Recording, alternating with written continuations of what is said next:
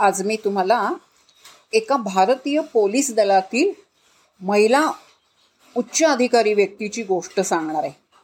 कोण ही व्यक्ती? किरण बेदी.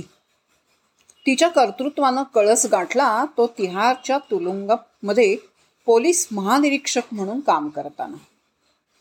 किरण बेदी ही जगातली पहिली आणि एकमेव अद्वितीय महिला अधिकारी असावी की तिनं केवळ अडीच हजार कैदी ठेवण्याची क्षमता असलेल्या तिहार तुरुंगामध्ये साडेआठ हजार कैद्यांना आणि तिथल्या दीड हजार कर्मा कर्मचाऱ्यांना एक नवा जीवनाचा दृष्टिकोन दिला. नवं जीवन दिलं नवा विचार दिला आणि अत्यंत विद्रुप नरकासारख्या असलेल्या तिहार तुरुंग केवळ माणसळवला नाही तर त्याचं एका पवित्र आश्रमात रूपांतर केलं. कसं घडलं हे? तिच्या हितशत्रूंनी मुद्दाम खोडसाळपणानं तिला त्रास देण्यासाठीच तिची बदली तिहार तुरुंगामध्ये करवली. की ज्या योगे तिची पूर्णपणे फजिती होईल ती पराभूत होईल आणि आजवरचा तिचा लौकिक धुळीला मिळेल. असतात हा अशी माणसं. पण झालं भलतंच. अत्यंत प्रतिकूल परिस्थितीमध्ये कोणाच्याही पाठिंब्याशिवाय तिनं तुरुंगात प्रवेश केला तिहारच्या. पण ती तिथून बाहेर पडली तेव्हा तिहार तुरुंगातला एकन एक कैदीच नाही तर संपूर्ण भारतासह आशिया खंड तिच्या पाठीशी रॅमेन मँगेसेस या पुरस्काराच्या रूपानं भक्कमपणा उभा होता. नवल वाटेल तुम्हाला. हे कसं काय घडलं? हे एका दिवसात नाही घडलं आणि घडलं नव्हतं. त्यासाठी त्यासाठी तिला बरेच महिने बरेच कष्ट करावे लागले.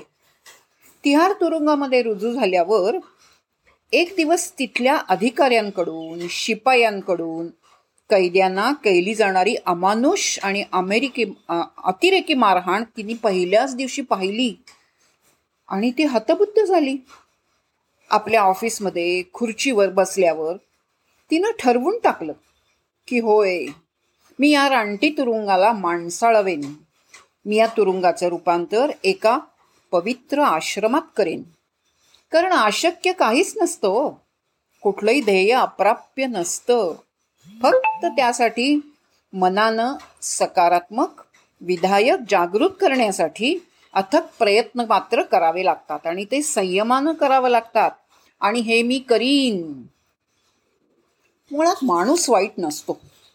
काही प्रसंगाने काही कारणानं तो गुन्हा करतो आणि आयुष्यभर त्याच्यावर तो शिक्का बसतो. गुन्हागारांमध्ये असलेले माणूस पण तिनं वेगवेगळ्या पद्धतीनं जागं केलं. तिने आठ हजार पाचशे कैदी आणि पंधराशे कर्मचारी यांच्या मदत मदतीनं जेल सुधार कार्यक्रम राबवायला सुरुवात केली. तुरुंगातल्या गैरसोयी होत्या खूप. त्या गैरसोयी अस्वच्छता अन्नाचा हीन दर्जा वैद्यकीय सोयी नसणं सेवकांकडून होणारा कैद्यांचा छळ कैद्यांची दादागिरी कर्मचाऱ्यांचा भ्रष्टाचार अंमली पदार्थांचं सेवन राजकारण्यांची लुडबुड धूम्रपान एक ना अनेक असंख्य प्रश्न होते. पण किरण ह्या प्रश्नांना थेट भिडल्या. त्यांची राजवट जशी कडक होती तशीच ती संवेदनशील होती. आपल्या विधायक हेतूबद्दल कैद्यांची खात्री पटवली. संपा विश्वास संपादन केला. त्यांच्या हातातल्या डोक्यातल्या कोणाच्या हातातल्या? कैद्यांच्या गुन्हेगारांच्या हातातल्या डोक्यातल्या कल्पनांना आणि कौशल्यांना त्यांनी वाव दिला. तुरुंगामध्ये भाऊबीज रक्षाबंधन असे सण साजरे होईल लागले. मुख्य म्हणजे त्यांना वेगवेगळे व्यावसायिक प्रशिक्षण दिलं. सगळा माहोलच बदलवून टाकला. रोज सकाळी प्रार्थनेनं सुरुवात करायला सुरुवात केली.